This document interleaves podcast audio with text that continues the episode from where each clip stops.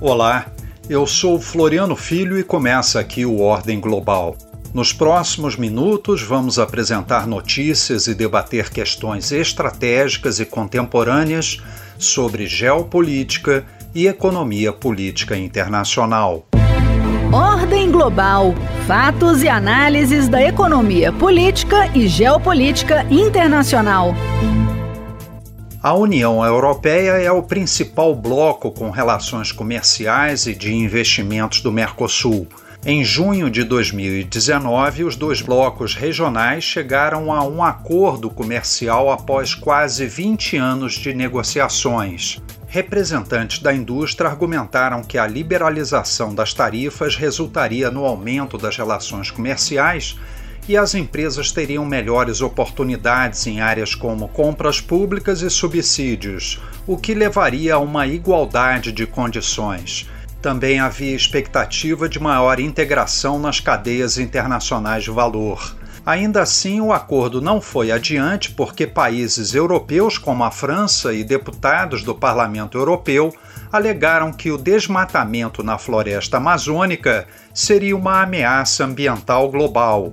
Mas o impasse com a União Europeia não é o único desafio no caminho do Mercosul.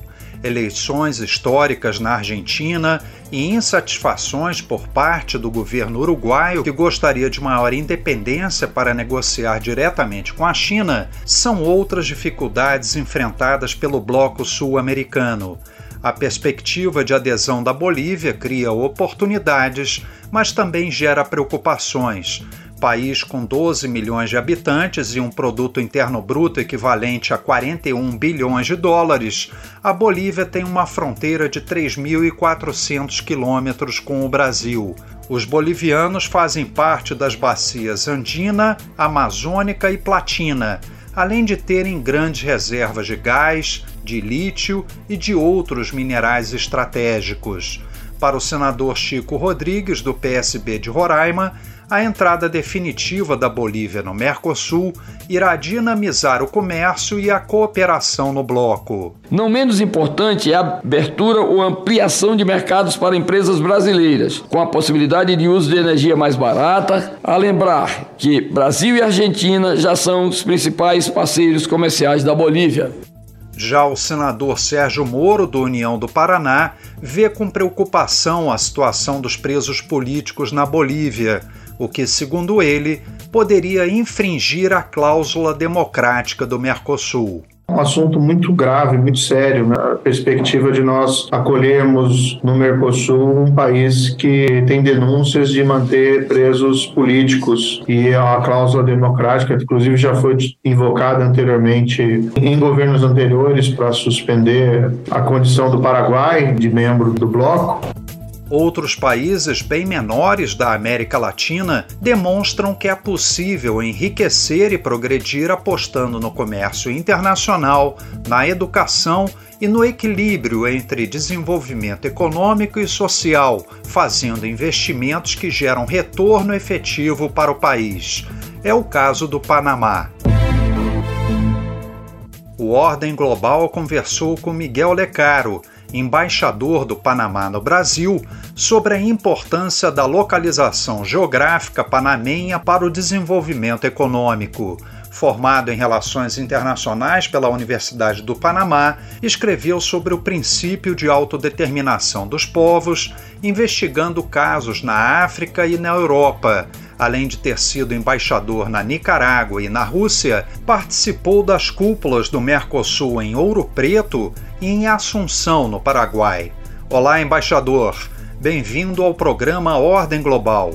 Qual é a importância histórica do Canal do Panamá e levando em conta o contexto da geopolítica e economia global contemporânea?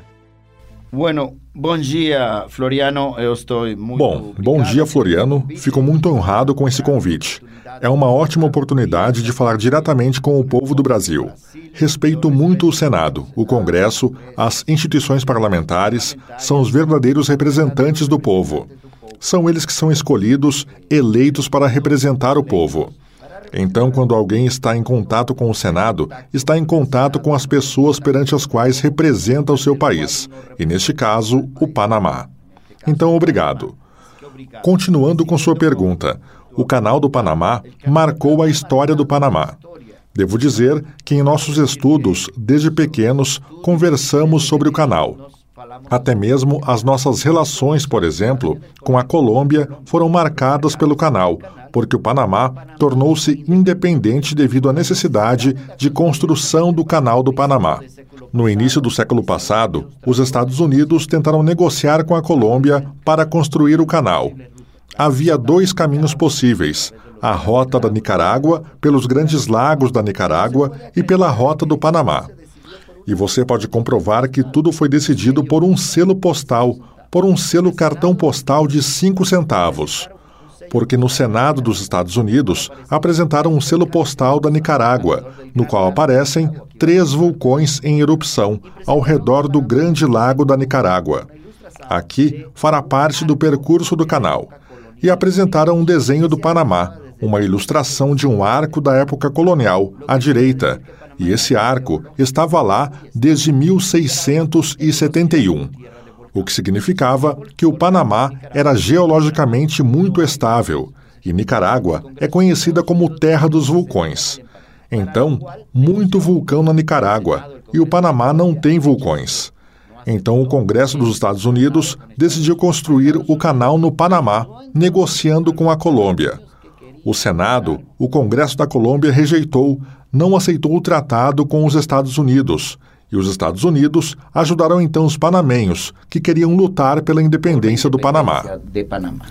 Para quem não conhece a história da região, por que a Colômbia se envolveu com esses acontecimentos?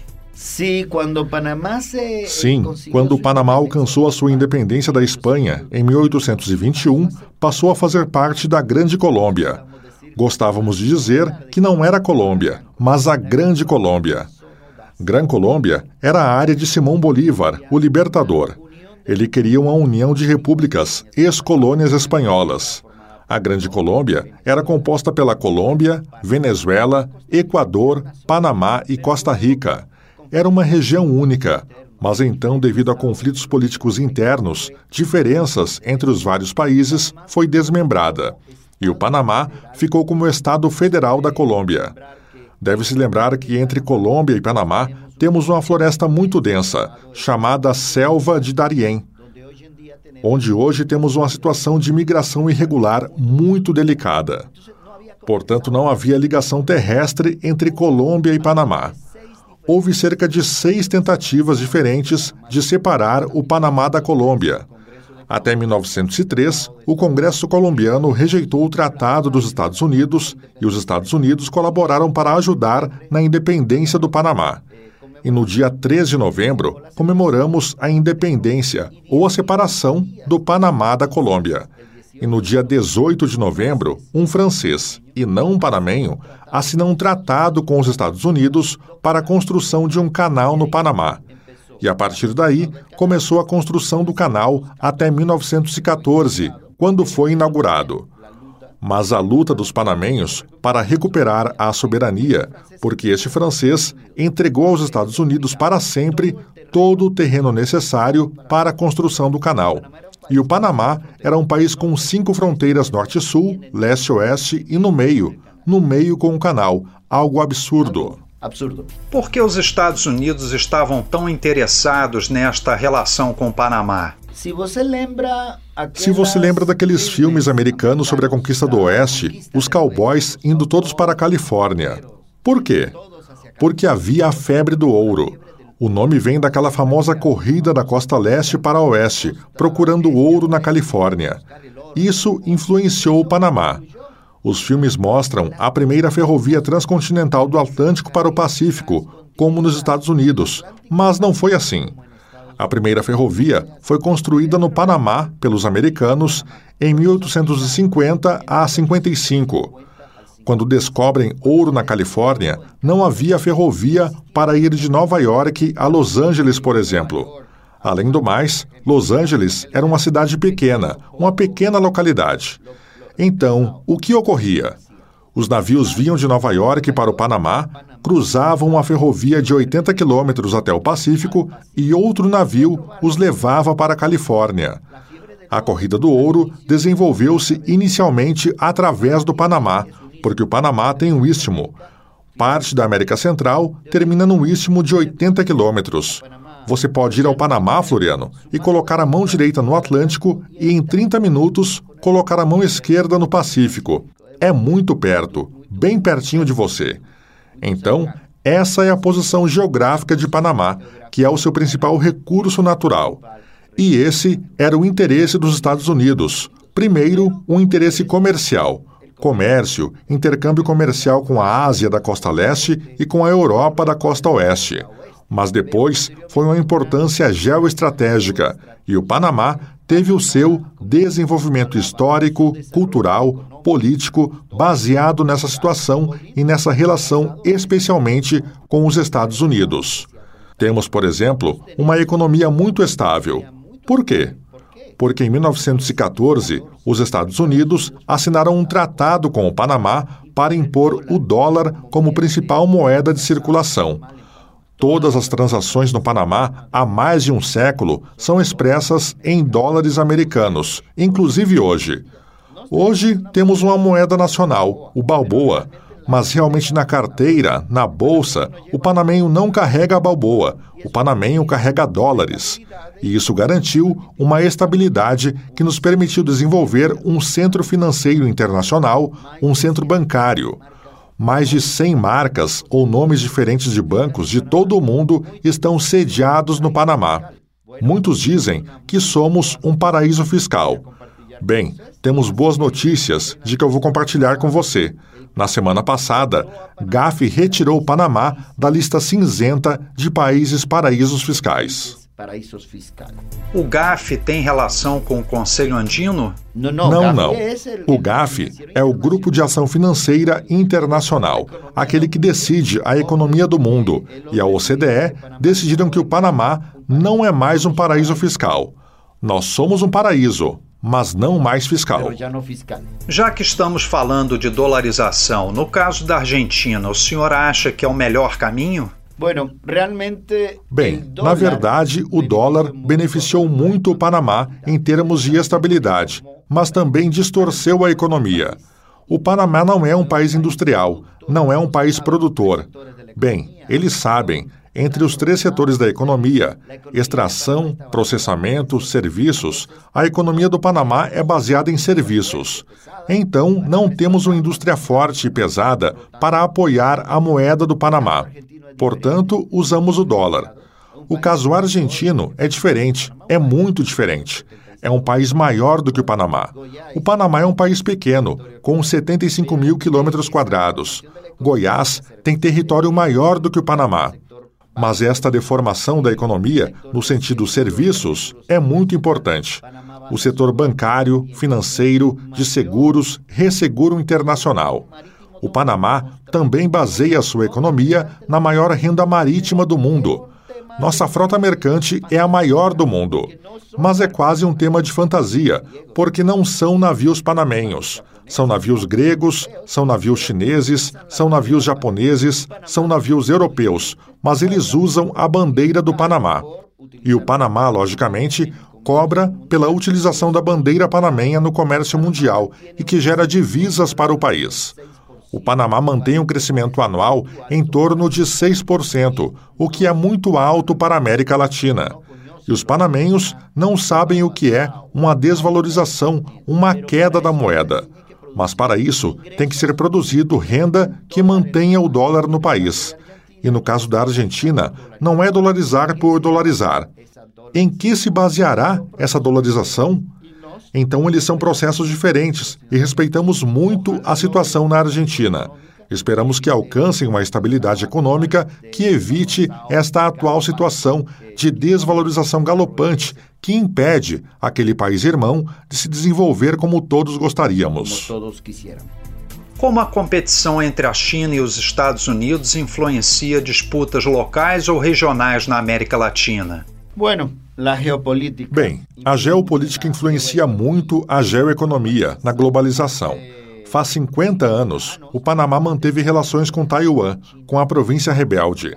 Há 10 anos, o Panamá estabeleceu relações diplomáticas com a China continental e muitas pessoas ficaram preocupadas. Por exemplo, abrimos um concurso internacional para a gestão de um dos terminais portuários do Canal do Panamá. E a melhor oferta para o Panamá, como soberano do território, foi de uma empresa chinesa. Mas hoje, nada é completamente americano, nada é completamente russo, nada é completamente chinês. A empresa que administra um dos portos do canal é a Hutchison Whampoa. A Whampoa é chinês e administra o porto de Hong Kong. Mas Hutchinson é uma empresa inglesa que gere, por exemplo, o porto de Felixstowe. Felixstowe, na Inglaterra, é um porto muito importante. Então, quando nós assinamos o acordo com a Hutchinson Whampoa, os Estados Unidos, a extrema-direita, o Congresso falou: Ah, o Panamá entregou o canal à China. E não é assim, não. Não é o canal. Não é a operação do canal. É a administração de um porto, de um dos portos do Canal do Panamá. Então, muitas vezes, usam a situação econômica para fazer política. Ainda mais em um mundo crescentemente polarizado. Além disso, as pessoas às vezes não entendem. O canal é neutro, está ao serviço do mundo, do comércio mundial. Os Estados Unidos já não tinham qualquer participação na administração ou na operação do Canal do Panamá. Em 1999, 31 de dezembro, nós arriamos pela última vez a bandeira dos Estados Unidos no território do Panamá. E o Canal do Panamá hoje é totalmente administrado e operado por panamenhos. Além disso, não apenas mantivemos a operação do canal, como também melhoramos. Fizemos uma ampliação do Canal do Panamá, que opera em uma escala maior do que na época em que os Estados Unidos o administravam. Por quê? Porque cada vez que um navio passava pelo Canal do Panamá, 200 milhões de litros de água doce eram perdidos no mar. Porque o canal funciona com água doce, não é água do mar, é água de lagos e rios. Então agora nos tornamos um novo canal, maior, ampliado, com capacidade para navios 30% maior. Antes disso, os navios construídos em todo o mundo eram chamados Panamax, porque era o tamanho máximo que cabia no canal. Você podia ir ao canal e ver os navios que passavam a meio metro das paredes das eclusas do canal. Hoje em dia, já constroem navios 30% maiores. Então, portanto, um melhor serviço é oferecido ao comércio global. E o Panamá é neutro. Por exemplo, na guerra entre a Rússia e a Ucrânia, nós, que fomos um país invadido pelos Estados Unidos em 1989, não podemos aceitar invasores. Então, nós condenamos a invasão da Ucrânia pela Rússia. Mas se os navios russos precisarem transitar pelo canal do Panamá, podem fazê-lo porque o canal é neutro. Podem fazê-lo porque o canal é neutral. Como se compara o canal do Panamá com o canal de Suez? Bem, nós temos uma relação histórica com o Canal de Suez. A primeira tentativa de construção do Canal do Panamá foi feita pelo conde Ferdinand de Lesseps, engenheiro francês, foi quem construiu o Canal de Suez. Mas a primeira diferença é que o Canal de Suez é um canal nivelado. O Canal do Panamá é um canal escalonado, com um sistema de eclusas, porque as montanhas continentais do centro do Panamá eram altas demais para serem escavadas até atingir o nível do mar. Portanto, é um canal escalonado. Essa é a primeira diferença. O que os canais, tanto de Suez como do Panamá, fazem é encurtar distâncias. Se o canal de Suez não existisse, teríamos de contornar toda a África do Sul, Cabo da Boa Esperança, uma viagem muito longa.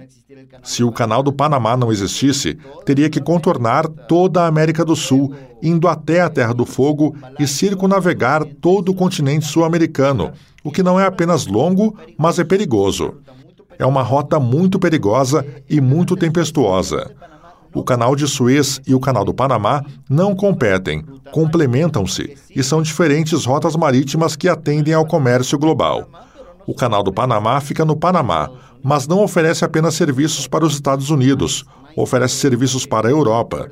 É mais fácil ir de um porto de Amsterdã, na Holanda, por exemplo, para o Japão, para a China, através do Canal do Panamá, do que dar a volta completa pelo outro lado. Então, enquanto houver comércio, troca entre países, os canais são válidos. E como o Panamá virou um hub aeroportuário de turismo e financeiro? Como já falamos, Floriano. Como já falamos, Floriano, o principal recurso natural do Panamá é a sua posição geográfica, a sua posição geoestratégica. E no setor de serviços, continuamos complementando e desenvolvendo um modelo logístico multimodal. Não temos o Canal do Panamá, que é o principal recurso, mas também uma zona franca muito importante disse que é a segunda do mundo, onde recebemos mercadorias, produtos de todo o mundo e redistribuímos. Se você comprar um item japonês na Guatemala, provavelmente ele veio do Japão para o Panamá, cruzou o canal e foi para Guatemala e México, um perfume francês. E isto influenciou muito o desenvolvimento econômico do Panamá. O Panamá é um paraíso de compras. Também desenvolvemos um centro financeiro com muitos bancos. É muito fácil fazer negócios no Panamá. Temos uma legislação especial para promover investimentos estrangeiros. Na Zona Franca de Colón, você pode instalar uma empresa que traz mercadorias de qualquer parte do mundo e envia para o outro lado do mundo sem pagar um centavo de imposto no Panamá, porque é uma área geograficamente separada e diferenciada, mas fiscalmente também. Uma verdadeira Zona Franca que não paga impostos. O que o Panamá ganha? O Panamá vende serviços relacionados, transporte terrestre, ferrovia e gera emprego e trabalho para os panamenhos. Então, muitas vezes, não é a arrecadação direta de impostos, é a arrecadação do que está em torno dos serviços. E como você menciona com razão, desenvolvemos um hub, um hub de aviação, precisamente por causa da posição geográfica. Você pode ir ao Panamá e conectar-se com mais de 100 destinos no mundo. Temos uma companhia aérea nacional, a Copa, uma empresa de aviação panamenha que não é do governo, não é do país. É uma empresa privada, mas usa o Panamá como um hub das Américas e está conectado a 97 destinos todos os dias. As principais capitais são atendidas pela Copa, mas você pode chegar pela Copa no Panamá e pegar a KLM para Amsterdã a British Airways para Londres, Ibéria para Espanha, Qatar Airways e muitas conexões com todos. Cada vez que falo com um brasileiro aqui e digo que sou embaixador do Panamá, ele me diz: Ah, Panamá, eu estive no Panamá. E eu digo: Sim, mas só de passagem. Ele me diz que sim. Mas você teve que ficar mais, tem que passar três dias, uma semana, conhecendo o Panamá. Eu lembro que comecei a vir para o Brasil há uns 20 anos. Para chegar aqui, eu tinha que viajar do Panamá para Miami e de Miami para São Paulo, para o Rio, para Brasília. Hoje temos voos diretos do Panamá para São Paulo, Belo Horizonte. Belo Horizonte acaba de completar 15 anos de viagens diretas e com a boa notícia de que passamos de 7 voos por semana para 10. 10 voos por semana. Também estão trocando os equipamentos com mais frequência. Aviões mais modernos, os MAX, que são aviões de última geração comercial para melhorar o atendimento. Muitos brasileiros, felizmente, passam pelo Panamá. Espero que as próximas viagens sejam para o Panamá, passando uma semana e gastando reais e dólares no Panamá. Aproveite o Panamá, que é um destino turístico. Não só turismo natural, não só turismo de praia, não só a gastronomia do Panamá mas a gastronomia mundial. Os melhores restaurantes chineses do mundo, por exemplo, estão localizados no Panamá. E há restaurantes na lista dos 100 melhores do mundo no Panamá. Então, da próxima vez, eles poderão fazer uma escala gratuita no Panamá, sem pagamento extra. Cada vez que eles passam, quando vão para Cancún, quando vão para Miami, quando vão para México, República Dominicana, Punta Cana, podem ficar gratuitamente no Panamá. Podem ficar em Panamá gratuitamente. Para tornar essa transformação em realidade, que prioridade se deu à educação no país? É muito importante. É, é muito importante. É uma prioridade. Prioridade, pois se você recebe uma empresa internacional que queira investir em um país e não tem trabalhadores que falam inglês, por exemplo, como instalar um call center se as pessoas não falam inglês? Faz parte da formação não só econômica e comercial, mas também educativa. O panamenho fala inglês, em grande quantidade e boa qualidade de inglês. Então trabalhamos com novas tecnologias, Temos uma universidade tecnológica no Panamá, que é considerada uma das melhores universidades da América Latina em ensino de tecnologia. Mas temos muitos panamenhos que estudam no Brasil. Temos uma grande tradição de relacionamento educacional com o Brasil. Você não sabe, mas no Panamá, quando você percebe que vai ao dentista e pergunta onde ele estudou, ele diz que estudou no Brasil. Existe uma grande tradição. Hoje temos, na Universidade de Patos de Minas, 85 alunos com bolsas de estudo pagas pelo governo do Panamá, estudando medicina veterinária, porque o Panamá reconhece os elevados padrões de genética da raça brasileira. Temos muito a aprender com o Brasil. Falei com meu presidente uma vez e perguntei quanto leite de uma vaca leiteira produzia no Panamá. Ele respondeu que as campeãs produziam 18 litros. Aqui no Brasil, tem vacas que produzem 60, 80 litros de leite por dia, porque a tecnologia brasileira é geneticamente melhorada. Eu lembro da raça indo-brasileira, que veio da Índia, mas era uma raça resistente ao calor, ao clima quente. Então, era ideal para o Panamá.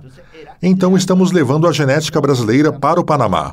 Mas não apenas genética, ou seja, não requer apenas o exemplar já melhorado do touro e da vaca você precisa ter gente preparada para inseminar a vaca, porque senão a taxa de sucesso é muito baixa.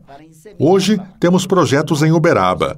Neste momento, temos 24 alunos lá para aprender a inseminar aquele produto genético que vai do Brasil ao Panamá. Portanto, dentro de alguns anos, o Panamá vai melhorar tudo a nível nacional. Obrigado ao Brasil por isso. Obrigado, Brasil, por isso. Qual é a sua expectativa em relação à coexistência entre os Estados Unidos e a China e os impactos aqui na região? Eu acho que Panamá é Acredito que o Panamá seja o país mais adequado para esse relacionamento. Você sabe por quê? 6% da população do Panamá tem algum tipo de parentesco de sangue chinês. Esse é um estudo de genoma humano no Panamá e 6% estão relacionados com os chineses. Por quê? Porque os chineses foram para o Panamá primeiro para a construção da ferrovia e depois para a construção do Canal do Panamá. O Panamá é um caldeirão de raças, é multicultural, nós temos tudo. Não existe um panamenho típico, não existe um panamenho normal, somos de várias raças. No Panamá, os chineses são muito importantes e o americano também pela relação histórica. Então, o Panamá pode ser um ponto de encontro, um ponto de convergência para que esse relacionamento se desenvolva. Hoje em dia, não se pode negar um país e ninguém pode negar um país como a China. É a maior população. Bem, já se tornou a segunda maior depois da Índia, mas é a segunda maior população do mundo. Hoje em dia, você não precisa apenas saber inglês, mas também chinês. Ni hao, ni hao ma, xie xie. Você tem que falar um pouco de chinês se quiser viver neste mundo globalizado. E é uma realidade na qual você não pode tomar partido. Você tem que trabalhar com o mundo. Os Estados Unidos são a potência econômica comercial. Nós reconhecemos isso. Temos um relacionamento especial. Esperamos, portanto, que essas duas grandes potências no mundo multipolar possam se entender. E se o Panamá, um país pequeno, puder contribuir para isso, estamos à disposição. Estamos mais que oferecidos. Embaixador, muito obrigado pela entrevista e pela presença aqui em nossos estúdios. Eu estou muito agradecido. Estou muito grato pela oportunidade e novamente reconheço o trabalho da Rádio Senado, da Televisão Senado e do Senado brasileiro em geral. É sempre bom vir aqui. Nos sentimos em casa. Muito obrigado. Muito obrigado. Por hoje, o nosso podcast Ordem Global fica por aqui. A você que nos ouve, muito obrigado pela audiência e até o nosso próximo programa. Ordem Global Fatos e análises da economia política e geopolítica internacional.